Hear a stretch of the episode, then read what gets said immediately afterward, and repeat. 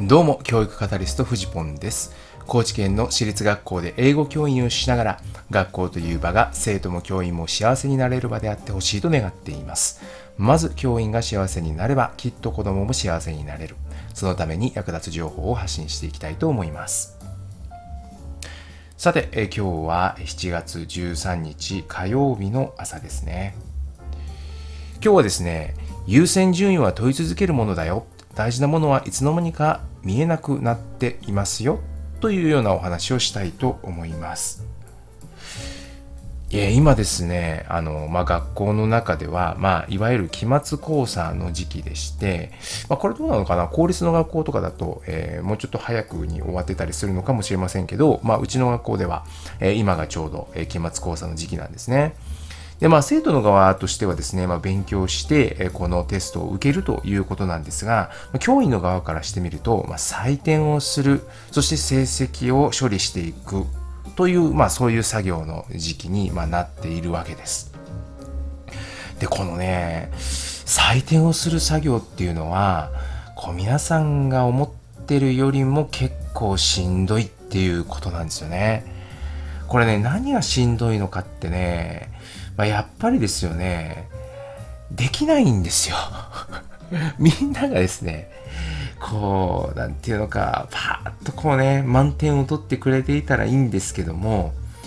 まあね、どうしても、やはり、そんなことあるわけないじゃないじゃないですか。ね。なので、どうしてもね、あの、できない部分があるっていうことなんですよ。そしてね、この採点をしてると、できている部分よりも、できてない部分に目が止まってしまうというか、目が奪われてしまうっていうのがね、結構メンタルにダメージを与えるんですよ。だから、例えばですよ。例えば、まあ、100点満点のテストだったとして、80点を取れている子がいたとするじゃないですか。そしたら、うわあ、80点できてるじゃんっていうふうに、え喜べればいいんですけど、どうもね、やっぱこの採点をしている作業で丸をつけていく、×をつけていくっていう作業をしていくと、なんかね、丸をつけているところよりも、×をつけている方にね、なんか胸が痛んで、んでね、その、そっちの方に目を奪われるんですよ。だから、20点分落としてるじゃないかっていうね、そっちの方にね、目が奪われちゃうんですよね。そんで、この、なんて言うんでしょうかね、あの、本当にね、これ今日、その優先順位を問い続けるもので大事なものはいつの間にか見えなくなってるよっていうことなんですけど、この採点をしてるとね、やっぱりこの点数を取らせなきゃいけないみたいなことにね、すぐ目と心をね、持ってていかれちゃうんですよね。まあ、もちろんね、これ大切なことなんですよ。えー少しでもですよね、普段指導していることがですよね、きちんと生徒の身になってくれているっていうことは、やっぱり大切なことだとは思っていて、でなのでね、生徒たちがですよね、少しでもそれができるように、えーなっていくこと、まあ、で普段できないことというか、それまでできなかったことをできるようにしてあげることっていうのは、本当に大切なことだというふうに思うんですけど、だけどですよね、まあ、それが一番大切なことなのかっていうふうに、えー言われるとですよね、いやいや、ちょっと待てよと、そういうふうにもまあ思うわけです。まあ、例えばですよね、私は、えーある時期からですよね、あのやっぱりまずは、えー活躍できる場を残してあげること、次世代に残してあげることっていうのが、まずは大切だよなって思ったんですよ。あの地球環境っていうね、えーまあ、よく最近だとサステナブルっていう言葉がすごく出てきますけれどまずはですよね例えば今から15 10年後とか15年後っていう時にもう地球が住めない環境になっているんだとしたらもう何て言うか何にもできないですよね。でそういう活躍できる場があってこその未来じゃないですか。ね、明日もし地球がなくなるならばとかっていうのをなんかね、あのすごく、あのなていうのかな、えー家庭の話として、えー、そういうふうにね語られることって時々あると思うんですけどそれがねなんか皆さんね現実としてはあんまりそういうふうには言わないじゃないですか。ね。もしこうなったらさ、みたいな、まあ、英語で言うと家庭法みたいな、えそういうような気分で、え気持ちで、えそういう話をすることはあっても、いや、現実に起こるかもしれないとか、現実にそうなったら困るみたいな文脈で話すことっていうのは、やっぱりまだまだ少ないと思っていて、でも、このね、いろんなことが起こっている中で、えー、本当に地球が住めなくなるかもしれないよこのままこのままじゃみたいなそういうのってまあ今いろんなところのメディアでも結構紹介され始めてることだと思うんですよね。で、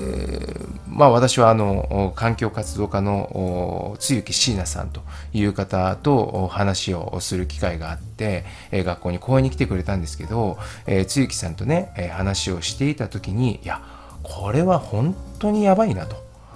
でそのために、えー、きちんと僕らもできることやっていかなきゃいけないなっていうのはねすごく強く思わされたんですよ。でそここそまずは学校が本腰を入れて一丁目一番地として取り組んでいかなきゃいけないことだよなと。なぜならそれは、えー、未来そのものを作る行為だからなんだなというふうに思ったわけですよ。うん、そこからねやっぱねどこか僕も目をそらしていたんじゃないのかなって、えー、まあ大事じゃないと思ってたわけじゃないけれどそれを本当に自分が取り組まなきゃいけない問題としては捉えられてなかったなというような気がしたんですね。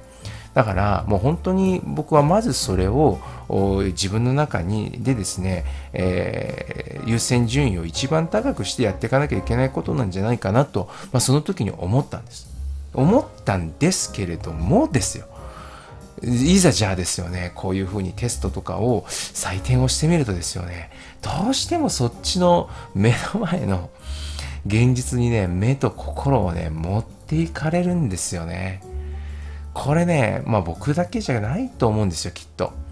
うん、なかなかですよね。じゃあ、えー、地球があ10年後、20年後に住めなくなる場所になってるかもしれないっていうのはですよね、やっぱりまだまだ先のことじゃないの？みたいな感覚がどっかにあって、